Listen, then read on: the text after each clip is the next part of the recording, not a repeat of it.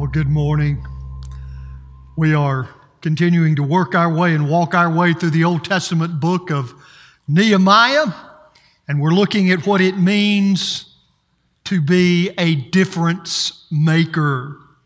You know, of all the things that our homes and our schools and our communities and our society needs today, and there are a lot of things we need.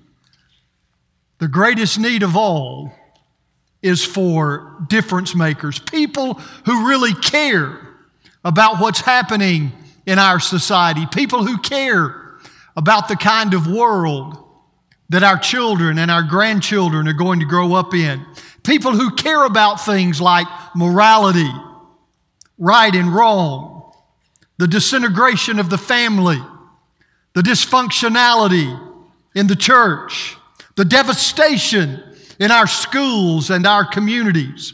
But you know, more than just caring, we need people who are willing to get out into the mess and be the difference makers.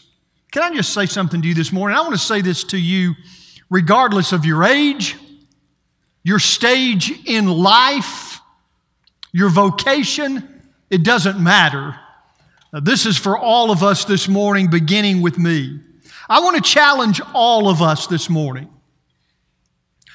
Don't throw your life away in pursuit of the American dream of vocational stability, financial security, and social identity. Coming to the end of your life and having really nothing left to leave behind except videos of the Grand Canyon or Disney World or Clemson or Carolina or Citadel football games or a big house and a nice car. Do you know how many of those things are going to count for anything when you stand before the Lord? In case you don't know, I'll tell you. None of them. None of them. None of those things are going to have any eternal significance. So, would you determine this morning that you're going to spend your life, the few and brief years that you have, pursuing things that genuinely make a difference? You see, the book of Nehemiah shows us what God can do when He can find somebody who's committed to making a difference. When God can find some difference makers, He can change some things, and He can change some things quickly.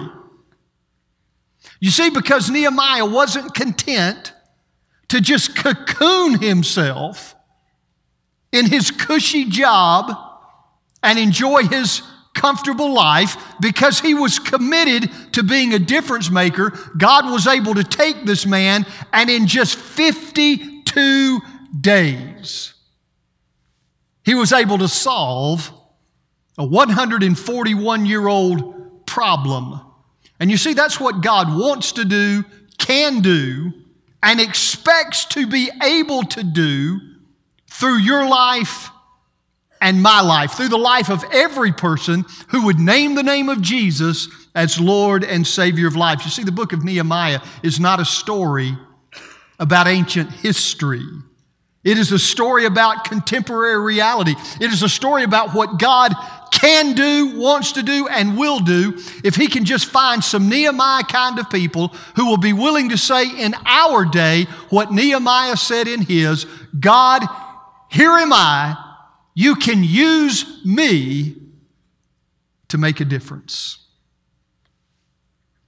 So we have looked at the role of a dedicated person. That was Nehemiah. We have seen the reality of a difficult problem, the total devastation of a culture.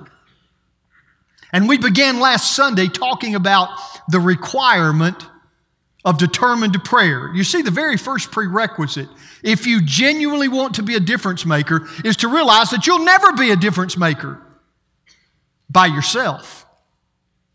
Only God can make the kind of difference that needs to be made in our lives and our families, our society, our culture, our communities, our nation, and among the nations. And in order to get God in on the difference making, you must be a person who is committed to determined prayer. Not just prayer, but determined prayer. Last Sunday, we began looking at some of the characteristics of determined prayer. And we saw that the first characteristic of determined prayer is that it is sacrificial prayer. We're not talking about shallow prayer. We're not talking about superficial prayer. We're not talking about sometimes prayer. We're talking about sacrificial prayer. You see, prayer that can change things is the kind of prayer that is willing to make some level of sacrifice in order to spend the time necessary in the presence of God with the Word of God so that you will know how to carry out the will of God in the midst of that difficult problem so that you can be a difference maker. We talked about that last week. This morning we come to look at the second characteristic of determined prayer, and that is that determined prayer is focused prayer. Determined prayer is focused prayer. You see, Nehemiah had a difficult problem. He was having to deal with the complete and absolute disintegration of a culture. But instead of talking about the enormity of his problem, I want you to look and see how Nehemiah really begins his prayer here in verse 5. It says, And I said, O Lord God of heaven, the great and awesome God. Now, I want to stop here and I want to show you something. Nehemiah began not by focusing on his problem, but by focusing on his God. Now, why should you do that? Let me give you a truth.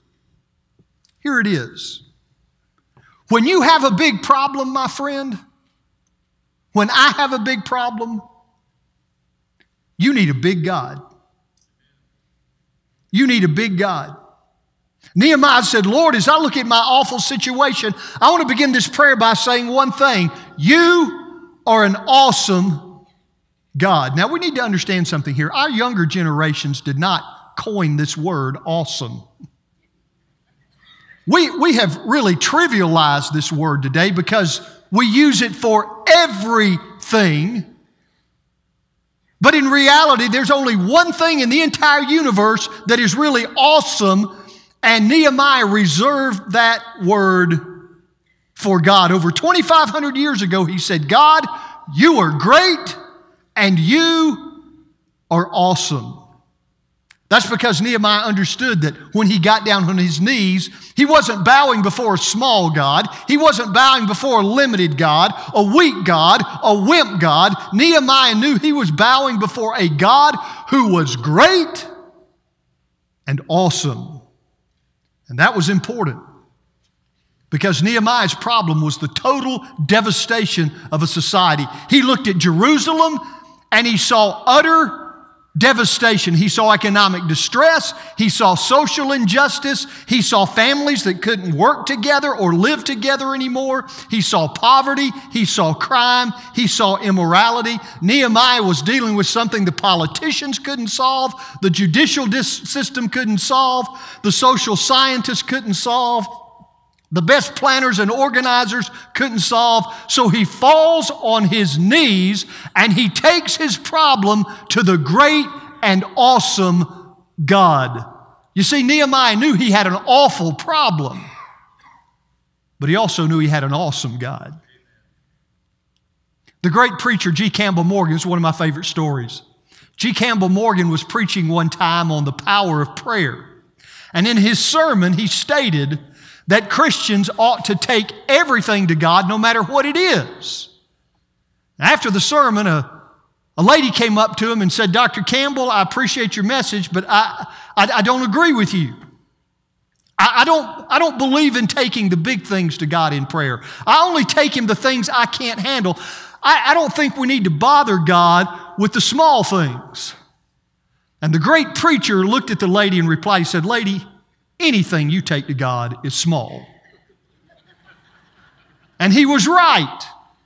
See, we panic because things look so overwhelming to us, we don't see how we can ever fix it or deal with it or overcome it.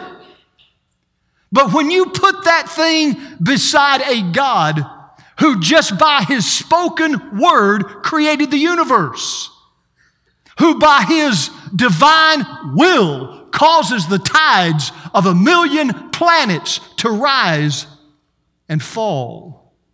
A God who took the dust of the earth and breathed into it so that it became a living person. The God who appointed a fish to swallow a man and then spit him out again to accomplish his divine purposes. When you understand that that God is your God, when you understand he is the great, awesome, all knowing, ever present, all powerful God, then how big did you say your problem was? What did you say was so overwhelming? Let me tell you something this morning. We could all do with a reminder of the greatness and the awesomeness of God. Do you remember the story of Job? Job was struggling with all that had happened to him, and there were some awful things that had happened to him. He had some incredible problems, and he was questioning God's wisdom and God's power. So God sits Job down and gives him a four chapter lecture. And, and, and I just want to say to you if you've got a problem this morning, one of the best things you can do is sit down and read Job chapters 38 through 41. Let me tell you some of the things God says in those chapters. I laid the foundations of the earth. I fixed the limits of the seas. I give orders to the morning. I give birth to the frost. I bring forth the constellations in the heavens. I send the lightning bolts on their way. I tip over the water jars of the heavens. I count the clouds. I give the horse its speed and the eagle its flight and the ox its strength. And on and on, God speaks of his power and his greatness, giving example after example after example in these four chapters until Job finally cries out in chapter 42, verse 2 I know you can do all things, O God and no plan of yours can be thwarted. You see, Job learned what Nehemiah already knew. He's a great and an awesome God. Jeremiah said the same thing in chapter 32, verse 17 of his prophecy. Sovereign Lord, you've made the heavens and the earth by your great power and outstretched arm. Nothing is too hard for you. My Christian brother and sister, when you begin to see your problem in the light of your great and awesome God, then that should give you confidence. It should give you courage to move against that problem with determination and great hope. It's always been that way. Do you remember the story of David and Goliath? Let me tell you, that's, that's, that's more than just a children's bedtime story. It's a living illustration of this truth. Nobody would have given David a chance against Goliath. Nobody thought he could win that fight. Goliath was nine feet, nine inches tall. He had been a warrior since his youth. He had all the sophisticated armor and weaponry. David had a slingshot. But he also had a great and awesome God. And that's why he could say to Goliath in 1 Samuel chapter 17 verse 45, yes, you come against me with sword and spear and javelin. But I come against you in the name of the Lord Almighty, the God of the armies of heaven. My friend, the way you conquer your nagging fears, the way you overcome your difficult problem, the way you become a difference maker in your home, your school, your community, your nation, and among the nations is through determined prayer, and that means it is focused prayer. It means that no matter the challenge, no matter how impossible the situation may seem, you keep your eyes focused on the great and awesome God. Your great and awesome God. So, determined prayer, sacrificial prayer, it is focused prayer. And then the third thing I want to share about it is this determined prayer is covenantal prayer. Determined prayer is covenantal prayer. Look at verse 5 again. O Lord, God of heaven, the great and awesome God who keeps covenant and steadfast love with those who love him and keep his commandments. Now, I want you to look carefully at that word covenant. Underline it, highlight it. Such an important concept when it comes to talking about prayer. Do you understand the word covenant? The word covenant refers to a binding agreement where two or more people come together and they agree on certain things that they're going to do. And the deal is this if one person doesn't keep his or her end of the bargain or the covenant, then the other person is under no obligation whatsoever to keep his or her end of the bargain or the covenant. Now, if you're a parent, you probably understand covenants well. If you've ever said to one of your children, if you'll do this for me, then I'll do this for you, then you have made a covenant. If you keep your room clean this week, then you'll get your allowance. Or if you help me get the yard work done today, you can have a friend come over and spend the night this weekend. Now, when my child did what I asked him or her to do, then I was absolutely obligated to do what I said I would do. But here's the interesting part. Sometimes, if my child did not do what he or she said they would do, they still wanted me to do what I said I would do. See, even when the room wasn't clean, can I have my allowance? Even when the yard work didn't get done, what time can my friend come over? And I had to explain because they expected dad to still come through. I had to explain that they had broken the covenant. And I had to say to them, hey, because you didn't do what you said you would do, I am no longer obligated to do what I said I would do. And you know what? They didn't like that. They didn't like that one little bit. Now, listen. What some of us have not understood is that when you become a Christian, you enter into a covenant with God.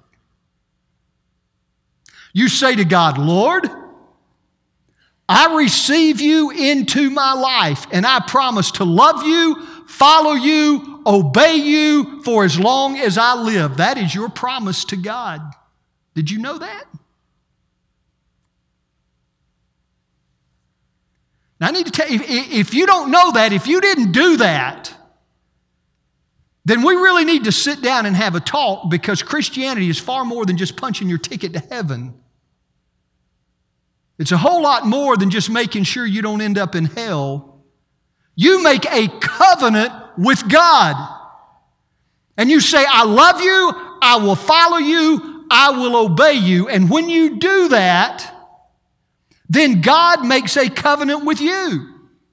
And He says, okay, because you receive me, because you promise to love me and follow me and obey me, because you make yourself available to me, I will also make myself available to you. I will make my strength available to you. I will make my power available to you. I will make my resources available to you. That is the covenant.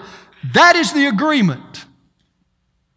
So I come to God in prayer and I say, God, I've got this difficult problem. I've got this overwhelming situation, and I need you to come through for me. I need your power. I need your strength. I need your resources applied to this problem. Now, let me ask you a question Does God have the strength, the power, and the resources to come through for me? Absolutely. He's the great and awesome God. There is no question about that. That is not the question. Here's the question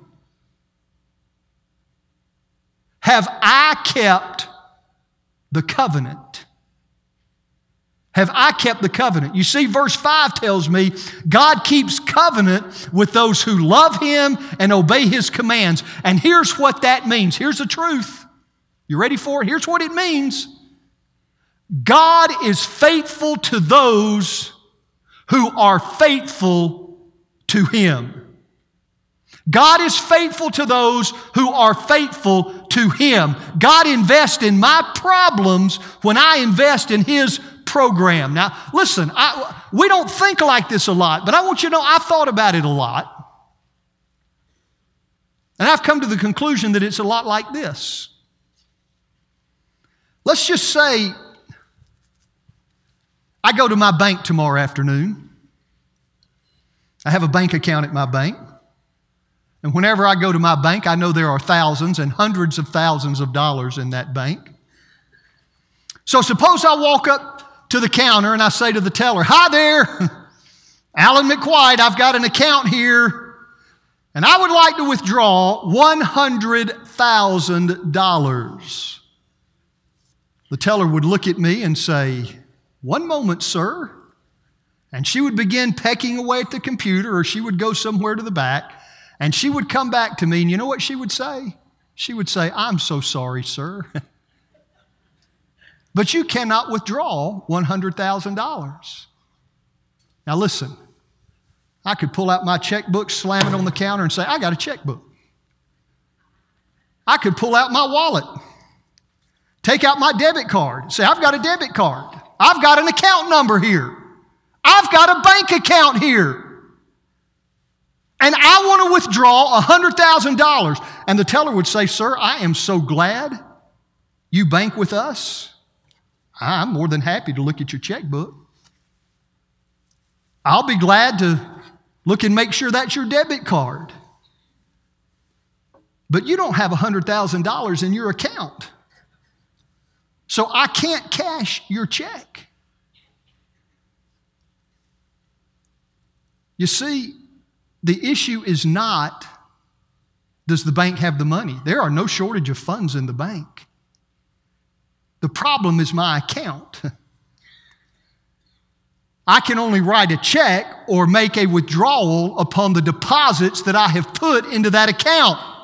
And if I don't have $100,000 in there, I can't take $100,000 out. Now, listen to me. Sometimes we go to God and we say, God, I know you have the resources and the power and the ability to deal with my difficult problem, so please do it. And God says, Yes, there's absolutely no, no doubt about that. There's no issue with me being able to do what you're asking me to do. I can certainly do that, but uh, let me check your account. Let me check and see what kind of deposits you've made. Let me see what kind of investments in my kingdom you've made. Let me see what kind of commitment to my will for your life you have made. I got to tell you something, church, and we don't like to hear this, but God is no fool to cash a check on an empty account. There is no bank in the world that does that, and neither does God. He's not into responding to my need just so I can continue to leave him out of the picture.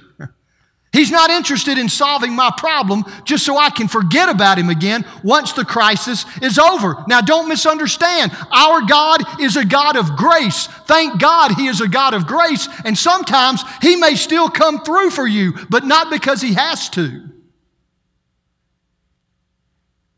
It's just because he's a God of grace. But my friend, when you keep the covenant with God, then God is obligated to keep the covenant with you. And that's exactly what Nehemiah says. God keeps covenant with those who love Him and who obey His commandments. Again, God is faithful to those who are faithful to Him. So if I really want to be a difference maker, if I really want to see God change things in my own life, in my family, in my church, in my community, my nation, and among the nations, I've got to be a keeper of the covenant because determined prayer, my friend, is covenantal prayer. Keeps my end of the bargain with God means I love him and I follow his commandments. Now, if you struggle with that, and some of us do, let me point you to something else here. Let's look for just a minute at the recognition of a destructive pattern. We've seen the role of a dedicated person, the reality of a difficult problem, the requirement of determined prayer. Let's look at this recognition of a destructive pattern. Let me ask you a question. Let's go back and review just a minute. Why were things the way they were in Jerusalem? Why were things such a mess? Why was this society completely in devastating circumstances? Why was there such distress in the culture? Well, look again at Nehemiah's prayer now. Let's, let's look and see what he says here in verses 6 and 7. Let your ear be attentive and your eyes open, Lord, to hear the prayer of your servant that I now pray before you day and night for the people of Israel, your servants, confessing the sins of the people of Israel which we have sinned against you. Even I and my father's house have sinned. We have acted very corruptly against you and have not kept the commandments, the statutes, and the rules that you commanded your servant Moses. Now, I just, I got to ask you a question. Where does Nehemiah place the blame for the problems in the culture? Did he place the blame on unbelievers? Did he place it on people who don't know God, who don't care about God? Does he blame the sinners out there? No. He says, I confess the sins we Israelites have committed. Those of us who are your people, and it's not just us in a generic sense. Jeremiah said, It's me. It's my sin. It's my family's sin. We've acted wickedly. We have not kept the commandments. I need to let you in on a secret, and this is one of those secrets we don't like to hear, but here it is anyway. The deterioration of a culture is directly tied to the sinfulness of God's people. The deterioration of a culture is directly tied to the sinfulness of God's people. This is very basic, and yet a lot of us haven't understood it. You see, the reason why God has His people, you and me, in this culture, the reason why He's left us here on earth and didn't take us to heaven the moment we accepted Jesus Christ into our hearts and in our lives is because part of His intention for us in the world is that we be difference makers, that we infuse our culture with holiness and righteousness, that we act as preservatives and sustainers of God's word and God's ways in the culture. By the way, that's why Jesus said, You are the salt of the earth. Part of your job is to hold back the spiritual decay and rot in your world. That is why he said, You are the light of the world. Part of your job is to push back against the encroaching spiritual darkness in your world. But too often, Instead of preserving and sustaining the culture, we as the people of God actually add to the decay and the darkness and the decline of the culture because of our own sinfulness. Now, listen, here's the harsh reality. I will never be a, I don't care how much I want to be a difference maker. I will never be a difference maker until I deal with my own sin. And that is why in 1 Peter chapter 4 verse 7 we read the words telling us that judgment the judgment of God begins with us. It begins with his household, the people of God. Why? Why doesn't it begin with all of the sinners that are out there? Well, Again, because God's intention for you and me is that we infiltrate, influence, impact our society and our culture for righteousness. But all we have to do is look around us and see that we have largely failed to be what God has saved us and called us to be. Nehemiah knew that. When he was confronted with the collapse of Jerusalem, he was honest enough to say, You know, I'm part of the reason why things are such a mess. And he didn't even live in Jerusalem. But he said, I'm part of the reason for this. Here's another truth, my friend. For you and me, as we look at the devastation all around us, if I really want to be part of the solution, I need to understand my own contribution to the problem.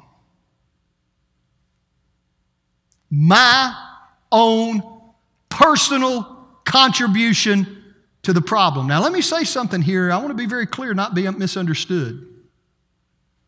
What non Christians do out there, what unbelievers do out there, has absolutely contributed greatly to the deterioration of our culture and our world. I mean, what's happening out there is bad, it's horrible. There is no question about that. But I need to understand something.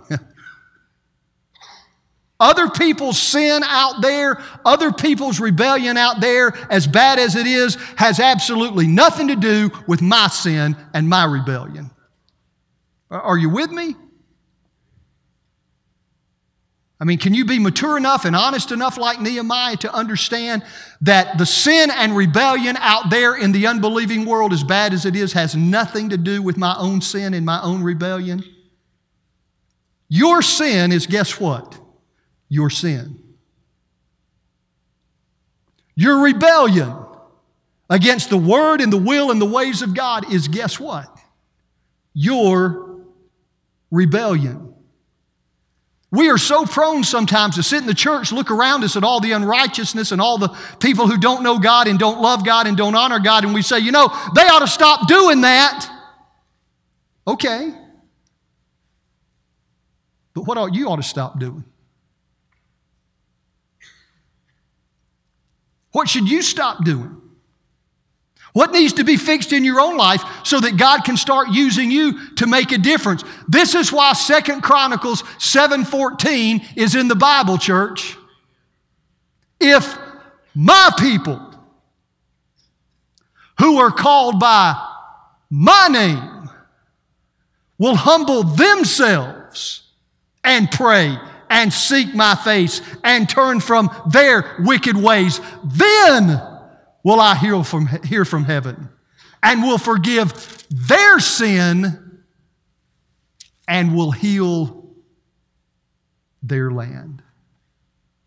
Listen, the moral and the ethical and the spiritual temperature of a culture and a nation is influenced for good or bad by the lives and the lifestyles, the actions and the attitudes and the witnesses of God's people.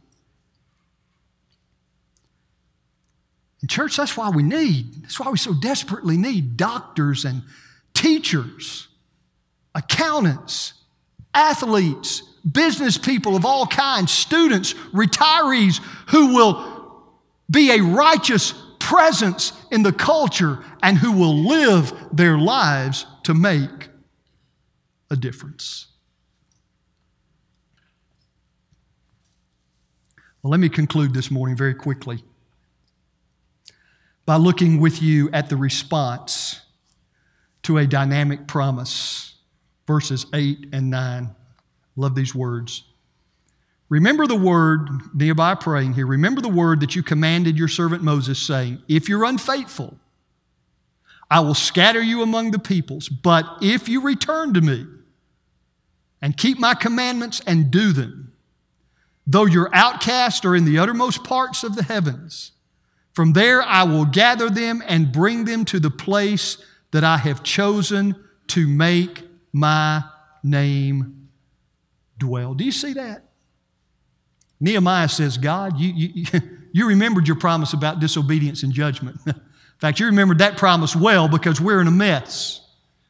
You remembered your promise about judgment, but will you also remember your other promise? Will you also remember that you promised that if we would return to you, get back right with you again, walk in your ways again, be once again the people you have called us to be. Do you remember you promised that if we would do that, you would bless us and prosper us and use us again? See, that's God's promise too. And here's the great thing God always keeps his promises. He always keeps his promises. The key, the key to God being able to use you, use me, use this church, use us as the people of God to make a difference, whether it's in our homes or our schools, our community, our nation, or among the nations, is right here in God's promise. If we will return to Him, He will return to us. And He will bless us and use us, and we will make a difference. I want to be part of that. How about you? Heavenly Father, for your word today, we are grateful for the opportunity to sit underneath your authority, your spirit. Father, we are grateful. And I pray now that we would allow the searchlight of that spirit to shine deep into our hearts and our lives. You're just looking today for some dedicated people who would say, God, you can use me. You can take my life. I'm willing to leave my comfortable place, my secure spot, get out in the mess. You can use me. And we're in a mess. There are difficult problems all around us, some of them in our own individual lives, some in our families homes, churches, schools, communities. So we know we've got a difficult problem. Lord, help us to be determined prayers, willing to sacrifice in prayer, remaining focused in prayer on you, the great and awesome God, keepers of the covenant with you honest enough, Lord, to admit our own contribution to the problems. Admitting before you this morning our own sinfulness and that the reason there are so often so many problems in our own lives, in our homes, in our churches, in our schools, in our communities, in our nation is because we've sinned. We haven't kept the covenant. We don't look this morning outside these walls at an unbelieving world. We look deep into our own hearts to see what needs to be fixed there. And we ask, Lord, for your Holy Spirit to do it because you promise us. You promise us. You promise us that if we will return to you, you will return to us. And you will bless us and prosper us. You will use us. And through us, you will make that difference that so desperately needs to be made in so many places in the world around us. Now, Father, move in the hearts of your people if decisions need to be made this morning at the point of this message or at some other. Pray we'll give you the freedom this morning to move and do what you desire to do, is the prayer that we pray in Jesus' name. I'm going to ask you to join me in standing as we sing this familiar hymn, Have Thine Own Way, Lord. Sing it and mean it from your heart. God will begin to use you to make that difference. You come as God leads you this morning.